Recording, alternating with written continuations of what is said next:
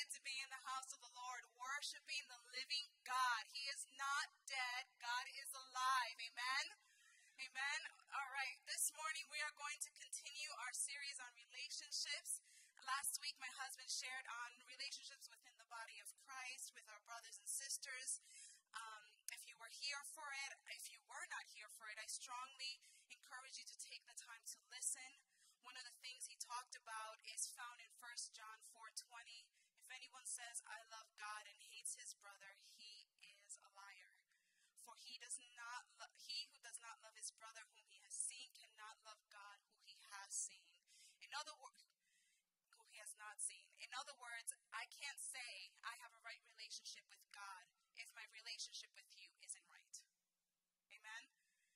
If you want to be right with God, you have to be right with your brothers and sisters in Christ. Otherwise, all that we do, all that we do in life, and all that we do for God is for naught. It will be of no use. It would yield no good fruit, which we know is not God's desire for our lives. Amen. And I pray that it's not your desire either. So, again, if you haven't listened to that message, please go online. Um, it's probably on YouTube, Facebook, or on our website. Um, please visit, watch it, be transformed by the Word of God. Amen. So, today we're going to continue um, with authority.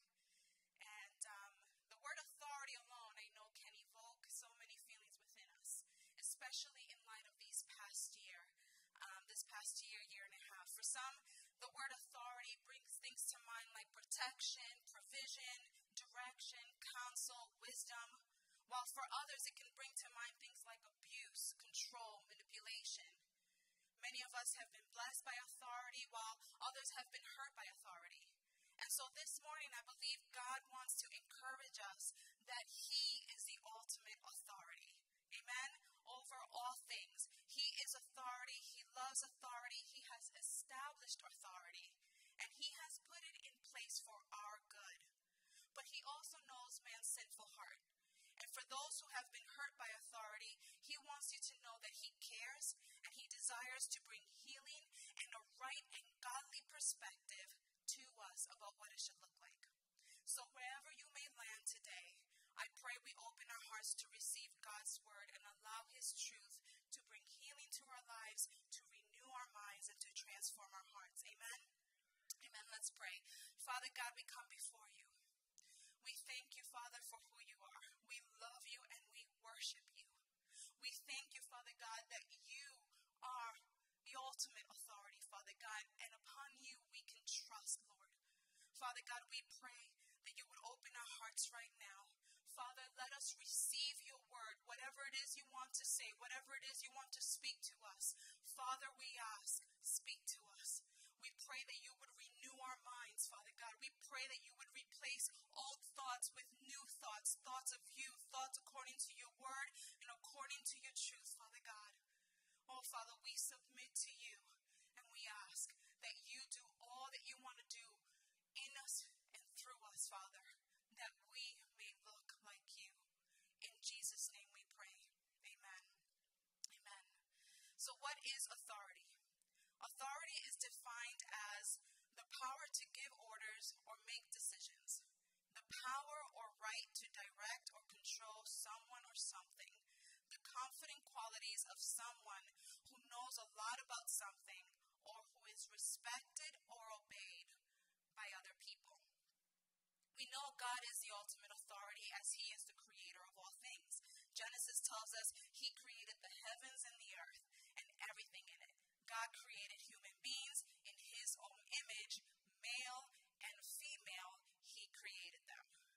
And so, as creator and giver of life, He is the ultimate authority. And especially as His sons and daughters, He is our ultimate authority. Now, we know throughout history that God has established all authorities on earth. Throughout the Old Testament, we read the stories of kings and rulers as well as godly authorities set over the people.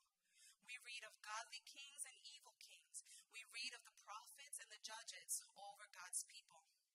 They were all authorities God placed on the earth. We learn as we read God's word that Jesus himself humbled himself, right? And submitted to whose authority?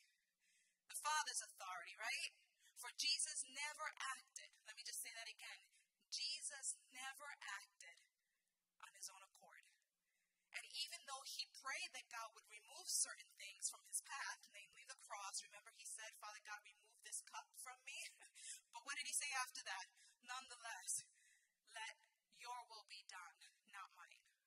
And so Jesus endured the most painful, horrible act a human person could ever endure. Jesus unjustly, let me say that again, Jesus unjustly endured abuse, torture, beating. He was sentenced to death for crimes, for sins he never committed. All because he submitted to the authority of the Father. One would, see, one would see this from the surface and think, what a horrible father. That he would allow his son to be accused of lies, taken into custody by the very authorities he established, to be abused and killed for things he never committed. In the natural, we would say, what an evil or inadequate father. In the natural. But we know the full story now, don't we? While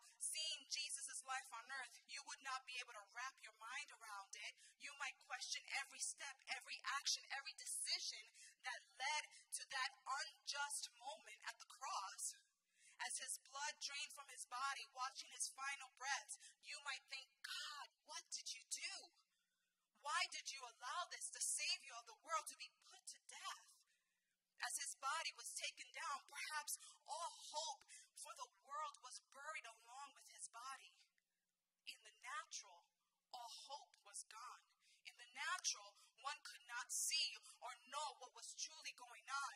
That with every step, with each moment of Jesus' surrender and submission to the Father's will, what it was producing with each moment where in the natural Jesus may have looked weaker, he was actually growing stronger. With every moment of submission and surrender, Jesus gained trust and dependency in the Father, direction and divine wisdom and power. You see, it actually takes great strength to submit. It takes an unreal amount of strength to lay down your life, to lay down your rights, to put aside your own thoughts, your own way, your own desires, and put that of another's before your own. Jesus laid down his thoughts, his ideas, his desires, his rights, his life out of his own free will. That is submission. He humbly submitted to the Father's authority, which yielded his obedience to go to the cross. And thank God he didn't ask questions. Thank God he didn't doubt God and say no. Because though in the natural it simply did not make sense, though in the natural it looked like the irresponsible and unloving leading of a father, even though in the natural it looked like the Savior of the world had been defeated and killed, we know that with every slash and with every stripe, we were being healed. With every drop of blood that was being shed, redemption was taking place. And with his final breath came eternal life for us all. In the natural, hope was killed, but in the spiritual, the hope of the world was forever established. Through the life, death, and resurrection of Jesus, we can learn all we need to about authority, about humility, submission to authority. We learn what it yields, the fruit it produces, and the blessings that come with it. Yes, God didn't just establish authority so that we may know that He's in control. But as we submit to authority, it shapes us and it yields fruit and blessings in our lives. How many of us desire good fruit and blessings? Anybody? I need you guys to like talk back to me or something because I need to be encouraged this morning. How many of us want uh, good fruit and blessings in our lives? Amen? Well, it comes through humility and submission to authority. Fun, isn't it? humility and submission. All oh, these are two words where it can be very easy to the moment we hear them put up our walls. To humble yourself and to submit to others goes so much against the grain, against culture, against our very own desires. Which is why so often we rebel against it. Our sinful nature wants its own way. Whether we believe we are right or whether we want to ourselves, our desires, our wants first, or because ultimately we just don't trust God as much as we trust ourselves. We want to take control and rebel against authority because we want to be our own authority and therefore sinning against God. Let's look at what the Bible says about walking under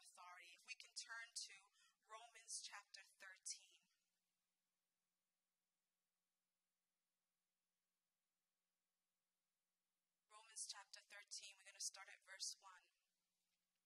It says, Let every person be subject to the governing authorities, for there is no other authority except from God, and those that exist have been instituted by God. Therefore, whoever resists the authorities resists what God has appointed, and those who resist will incur judgment. For rulers are not a terror to good conduct, but to bad. Would you have no fear of the one who is in authority? Then do what is good, and you will receive approval. For he is God's servant for your good. But if you do wrong, be afraid, for he does not bear the sword in vain. For he, he is a servant of God, an avenger who carries out God's wrath on the wrongdoer. Therefore, we must be in subjection, not only to avoid God's wrath, but also for the sake of conscience. For because of this, you also pay taxes. For the authorities are ministers of God, attending to this very thing. Pay to all what is owed to them taxes to whom taxes are owed, revenue to whom revenue is owed, respect to whom respect is owed, honor to whom honor is owed. Amen. Walking under authority is meant to be a blessing in our lives. It is given for protection to keep us safe. It is given for provision as resources for life. It is given for direction as guidance, wisdom, and counsel. It is given to develop character qualities in our lives. Character qualities such as truthfulness, obedience, dependability, orderliness, diligence, faithfulness, reverence, loyalty, patience, forgiveness, responsibility. Do what is right, for the one who does good does not need to fear. You want a good conscience? Submit it says. Pay your taxes, for the authorities of ministers of God. Pay to all what is owed, it says. If you have debt, pay it. Give respect to whom respect is owed, and give honor to whom honor is owed. Oof. Who exactly is it that we are to respect and honor? Let me just take a moment to share with you what I've always shared with the youth, the youth that are here. They, they have heard me say this working with you since I was 19 years old, I can't help but notice how disrespect has only increased year after year, decade after decade. I see people shaking their heads in agreement. It's unfathomable. But here's the reality. Are you ready? Our children are so disrespectful because it's what they have learned. It is what has been modeled to them. I'm sorry to say that if there are youth disrespecting each other and disrespecting adults, so often it's because that's what they are seeing adults each other. They see how we treat people we don't like, the things they, that we say behind their back. They see how they see and they hear how we respond to someone who has hurt us, who has offended us, wronged us, or how we respond to someone we feel has disrespected us. I'll never forget how about 10, 15 years ago I started first started noticing it. Was probably before then, but it's when I noticed. I started to see how our leaders were being made fun of and were disrespected on national television by night show hosts or other hosts. I don't remember who was the president at the time, and it really doesn't matter because whether we like them or not, we're supposed to be praying for them, right? Amen.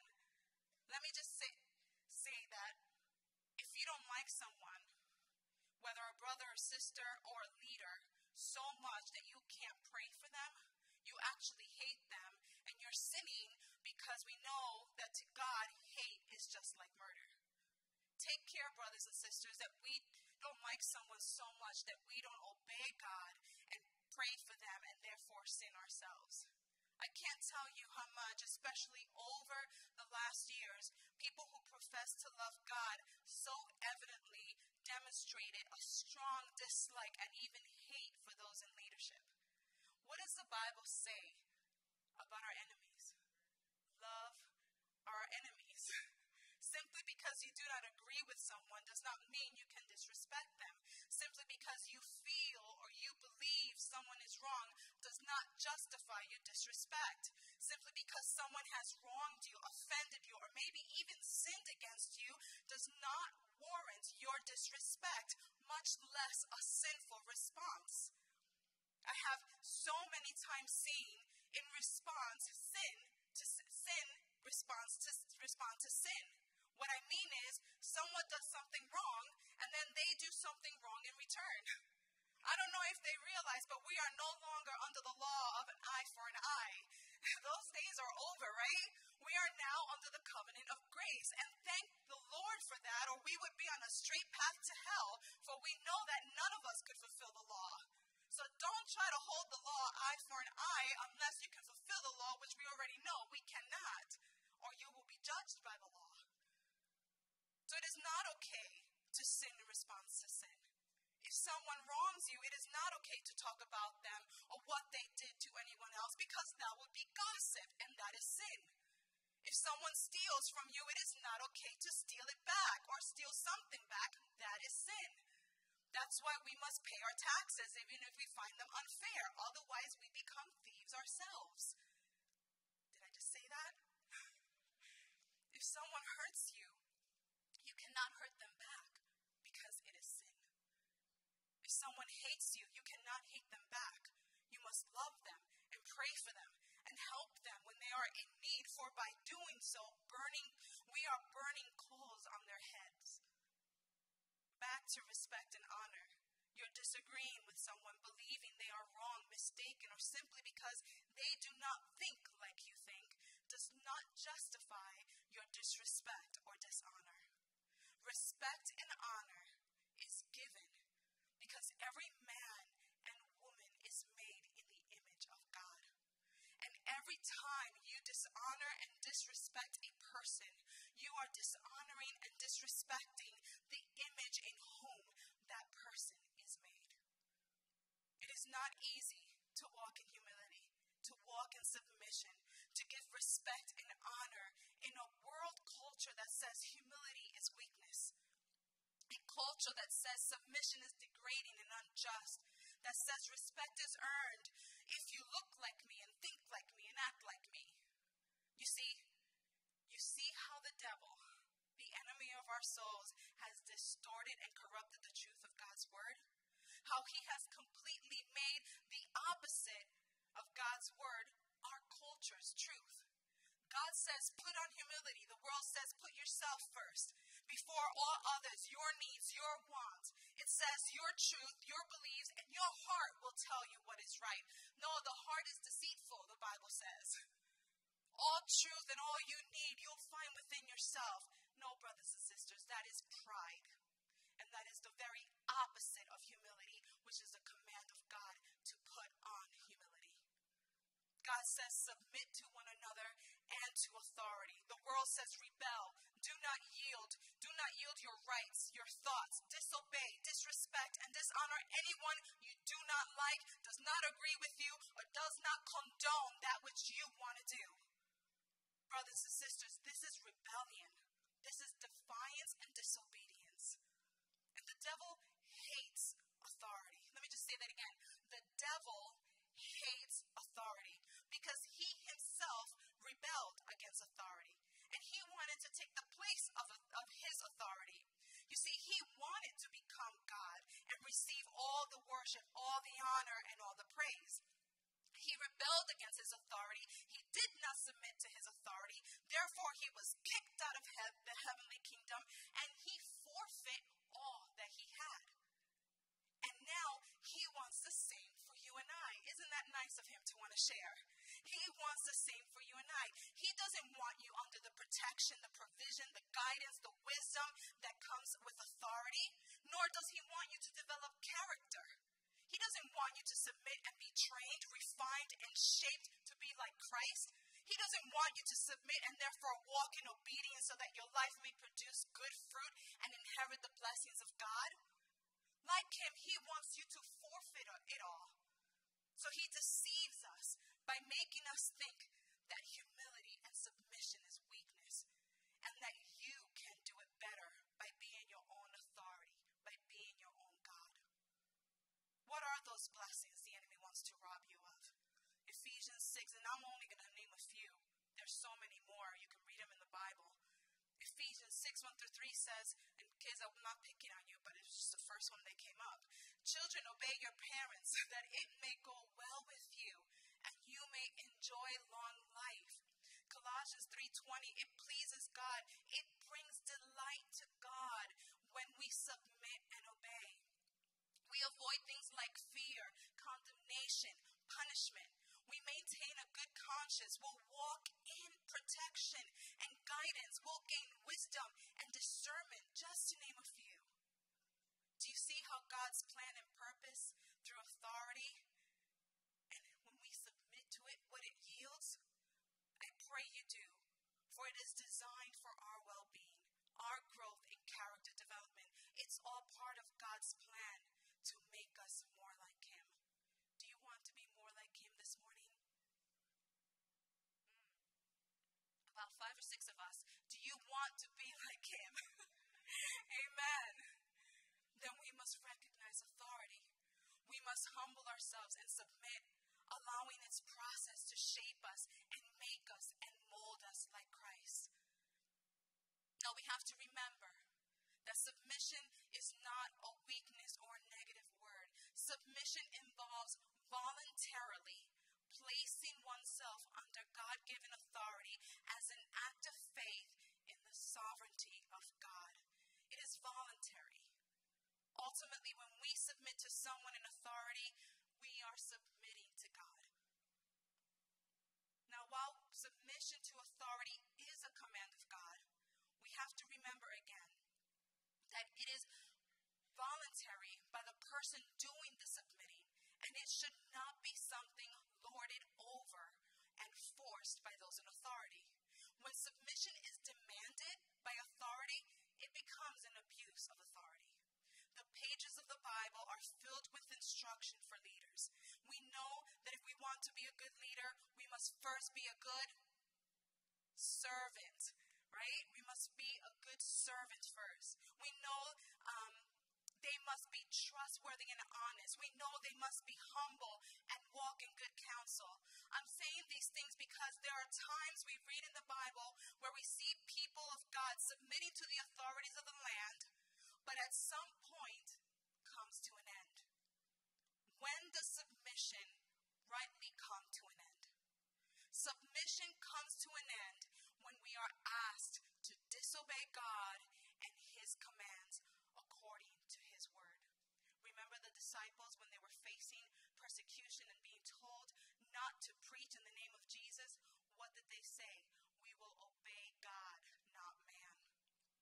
It ends when we are asked to do something illegal, immoral, unethical, or unbiblical, when it becomes destructive through the denial of love and the loss of value of an individual. When manipulation and control are exercised by a leader, not allowing those under them to have the freedom to make choices in regards to their own personal lives, those under authority may need to consider whether God may be releasing them from the situation.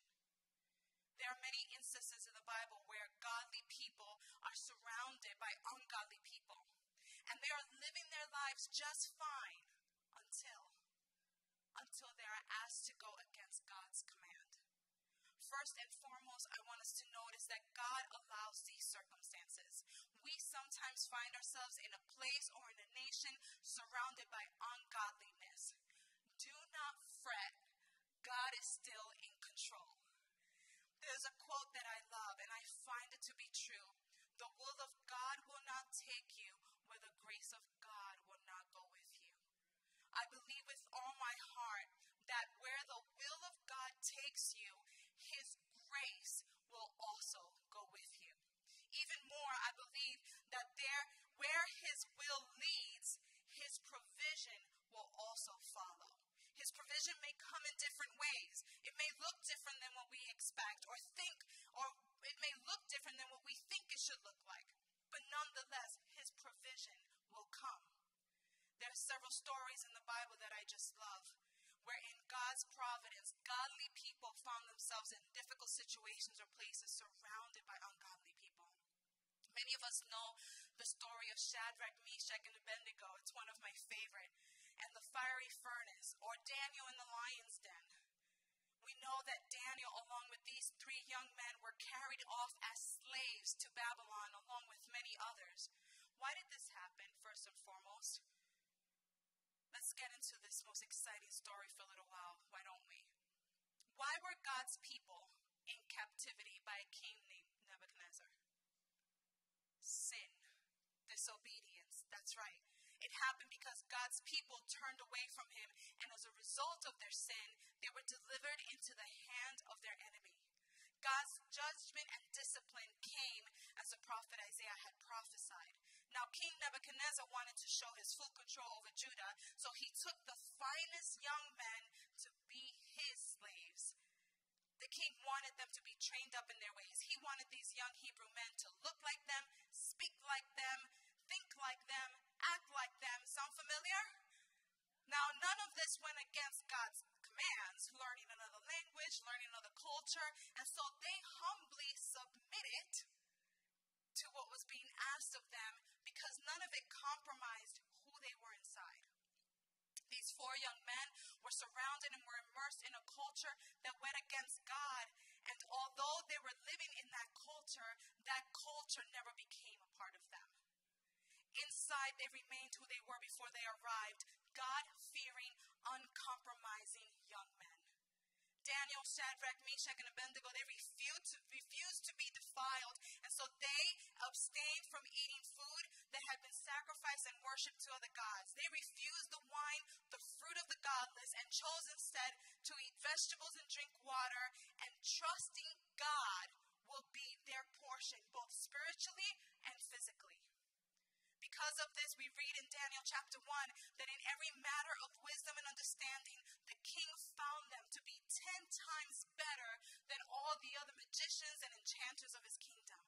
Let me just take a moment to say that you are never losing or missing out when you reject what this world has to offer for what God has to offer. Let me say that again. You are never missing out or losing out when you refuse what this world has to offer and you accept what God has to offer. The devil may entice you with many worldly things that may seem out of this world. I'm sure the food at the king's table was full of the best cut meats and the best types of foods cooked to perfection. I'm sure his wine would have been award winning wines, but it paled in comparison to what God gave these four young men.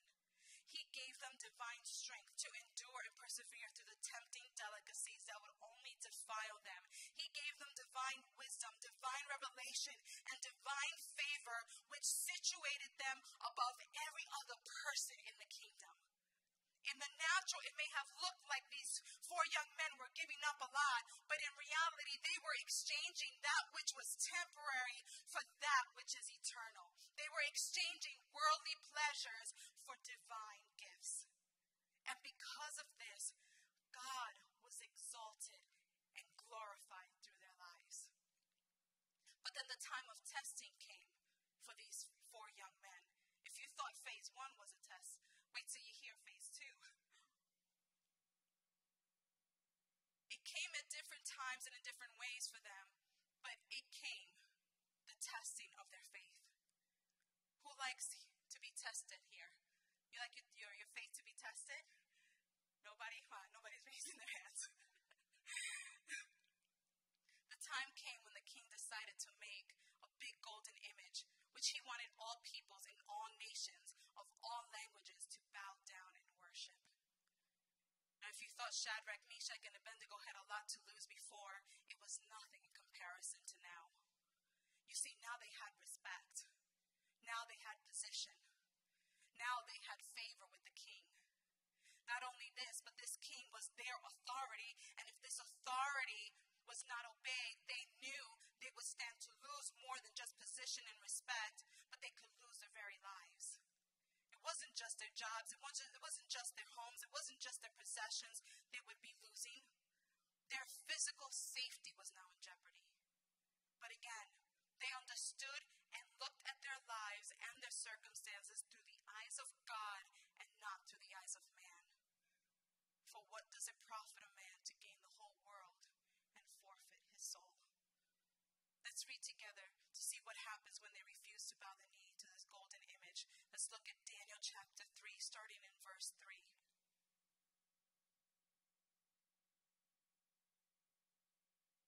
chapter 3. Then Nebuchadnezzar flew into a rage and ordered that Shadrach, Meshach, and Abednego be brought before him.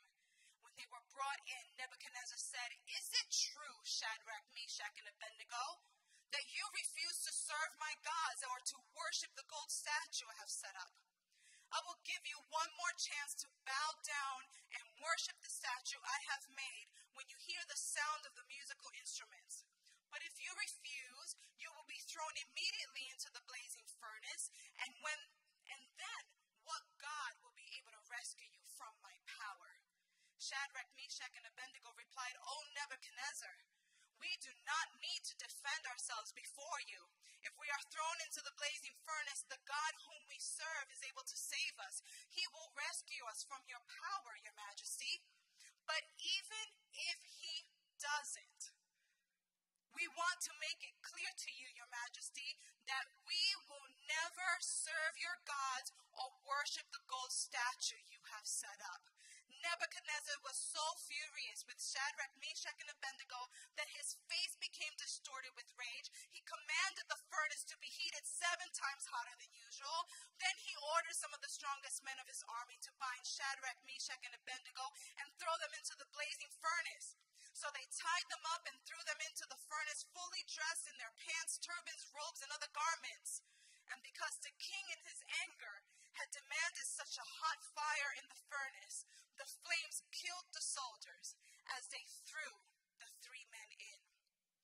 So Shadrach, Meshach, and Abednego, securely tied, fell into the roaring flames. But suddenly Nebuchadnezzar jumped in amazement and exclaimed to his, his advisors, Didn't we tie up three men and throw them into the furnace?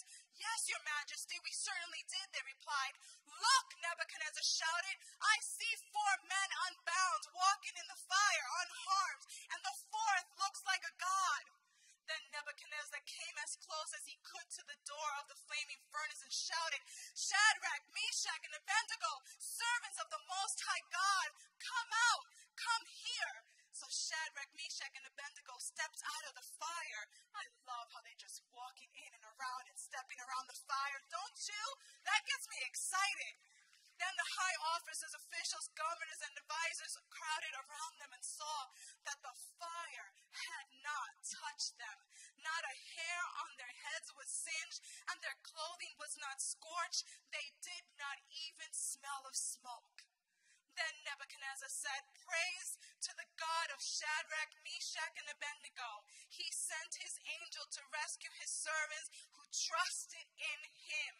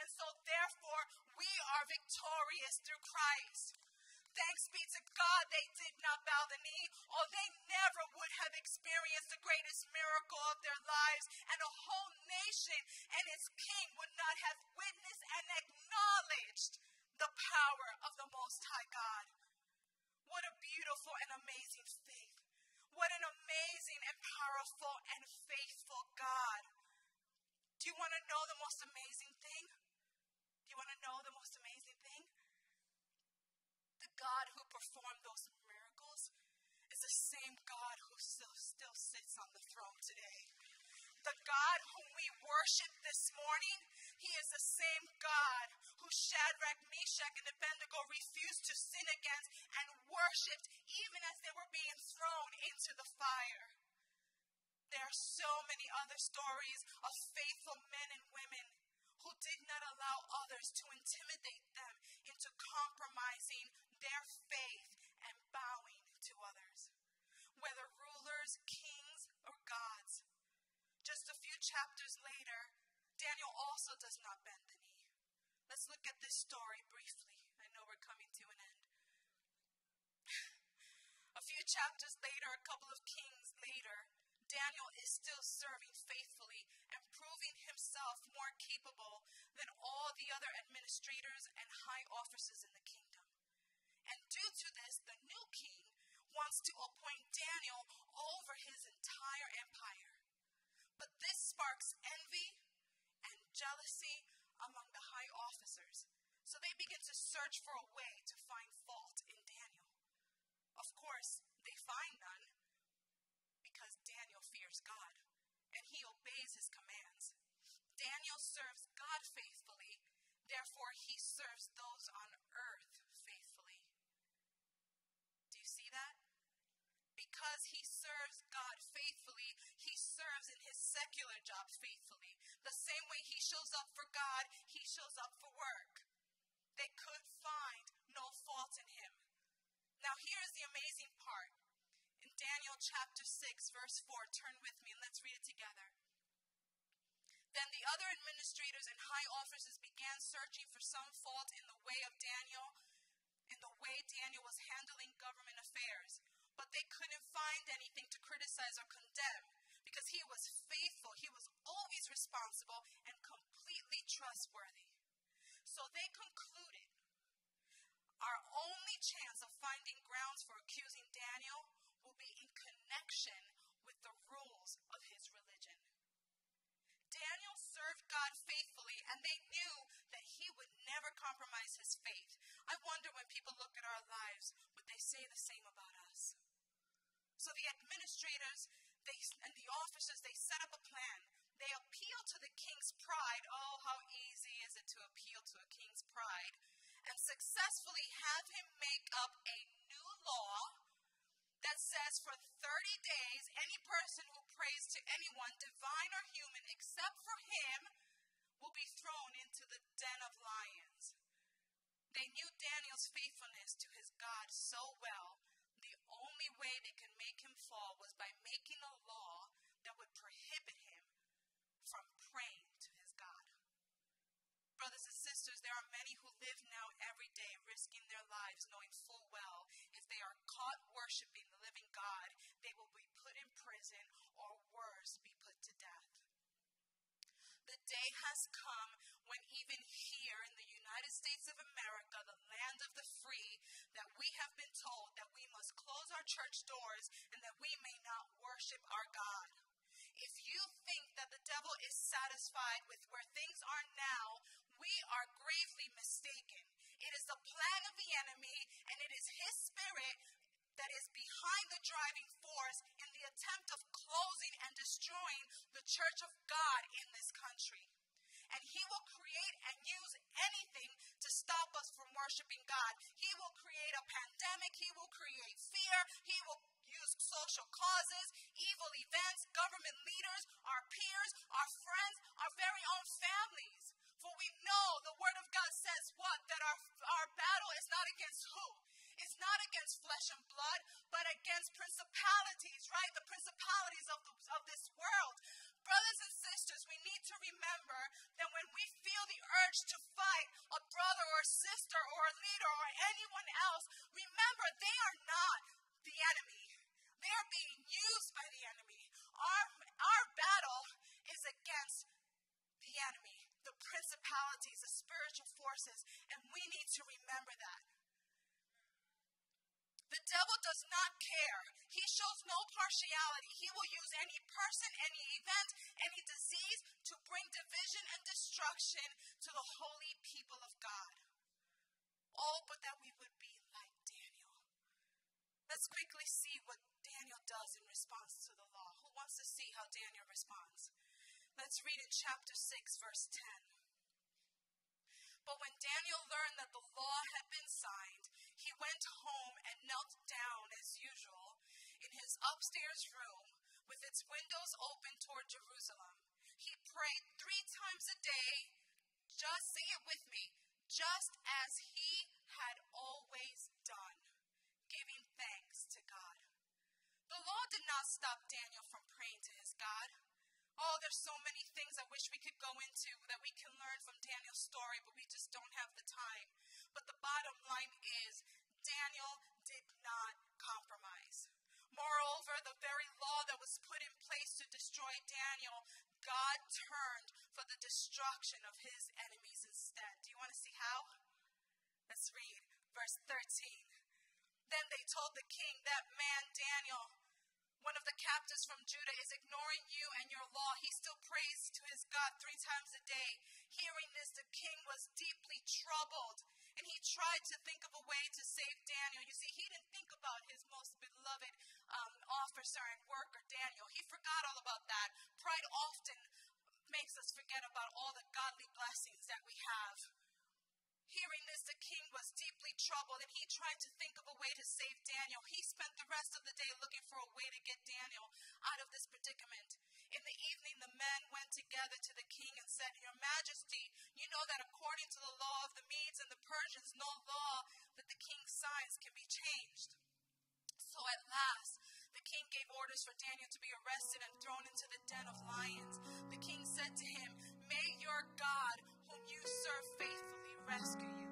Oh my gosh, even even the ungodly having faith in God.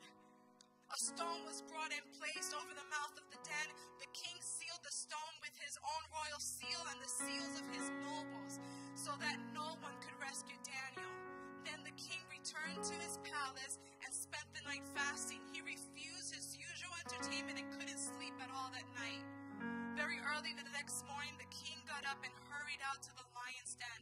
When we got when he got there, he called out in anguish, Daniel, servant of the living God, was your God whom you serve so faithfully able to rescue you from the lions? And Daniel answered, Long live the king. My God sent his angel to shut the lions' mouths so they would not hurt me. For I have found have been found innocent in his sight I have not wronged you, your majesty. The king was overjoyed and ordered that Daniel be lifted from the den. Not a scratch was found on him, for he had trusted in his God. Then the king gave orders to arrest the men who had maliciously accused Daniel. He had them thrown into the lion's den along with their wives and children. The lions leaped and on them and tore them apart before they even hit the floor of the den. Then King Darius sent this message to all the people of every race and nation and language throughout the world. Peace and prosperity to you. I declare that everyone throughout my kingdom should tremble with fear before the God of Daniel, for he is the living God and he will endure forever. His kingdom will never be destroyed and his rule will never end. He rescues and saves his performs miraculous signs and wonders in the heavens and on earth. He has rescued Daniel from the power of the lions. Again, we see how God is lifted high and glorified with the uncompromising faith of a man. His fear of God was greater than his fear of man. He knew the law of God was greater than the law of man. And he feared the repercussion of going against God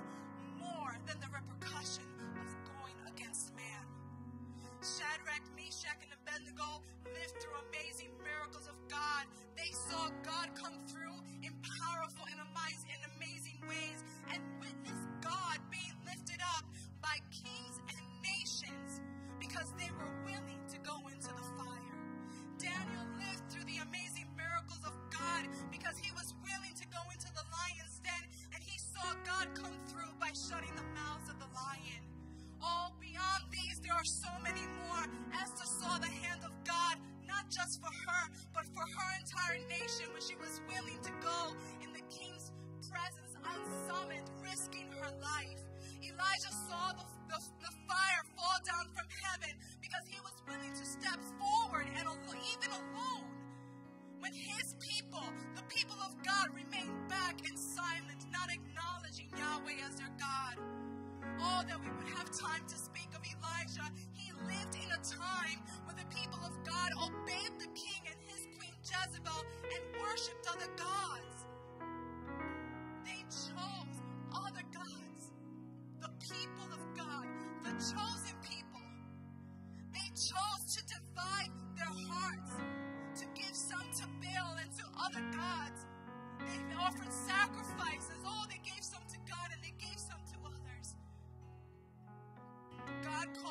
Elijah the prophet to speak to his people in 1 Kings 18. You know what he said? God said, How long will you waver between two opinions? If the Lord is God, follow him. But if Baal is God, follow him. But the people said nothing. And I believe this is what God is asking are too many of his people who are wavering between different opinions. They have one foot in and one foot out. They are on the fence. The distractions, the pleasures of this, the pleasures of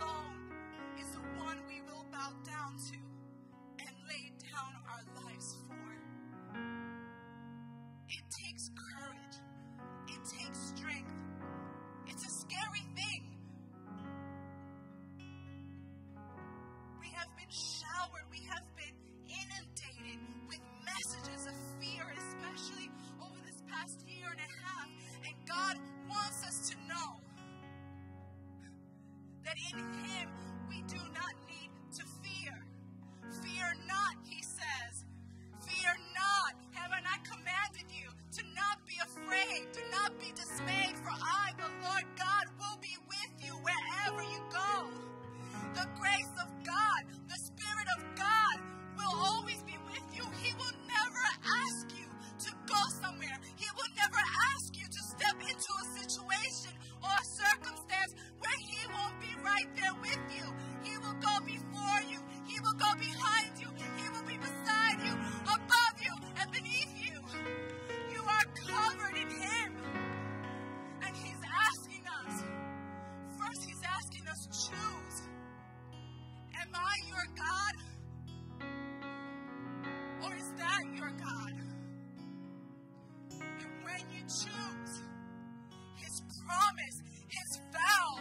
many of us know here that His promises are true? That His promises are yes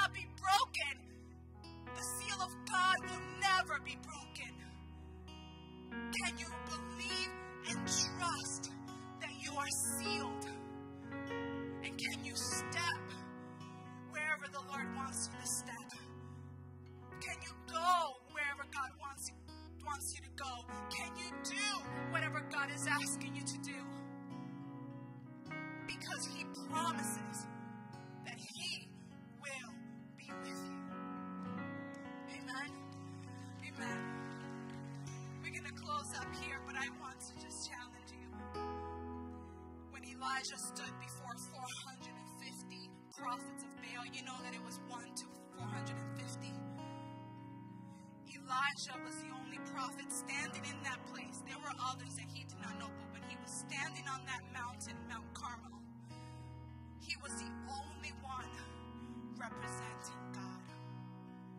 And there were 450 other prophets from other gods. And the whole nation of was there. And he stood alone for God.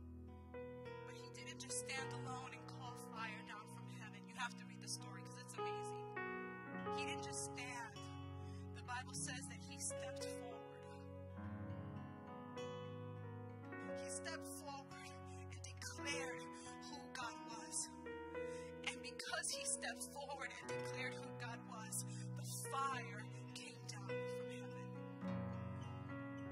challenge you. If you could raise to your feet,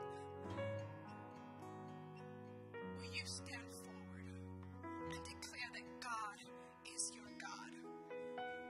And allow Him that no matter where He sends you, if He sends you to the fire, He will be in it with you. If He sends you to the lion's den, He will shut the mouths of the lions. If He sends you before someone who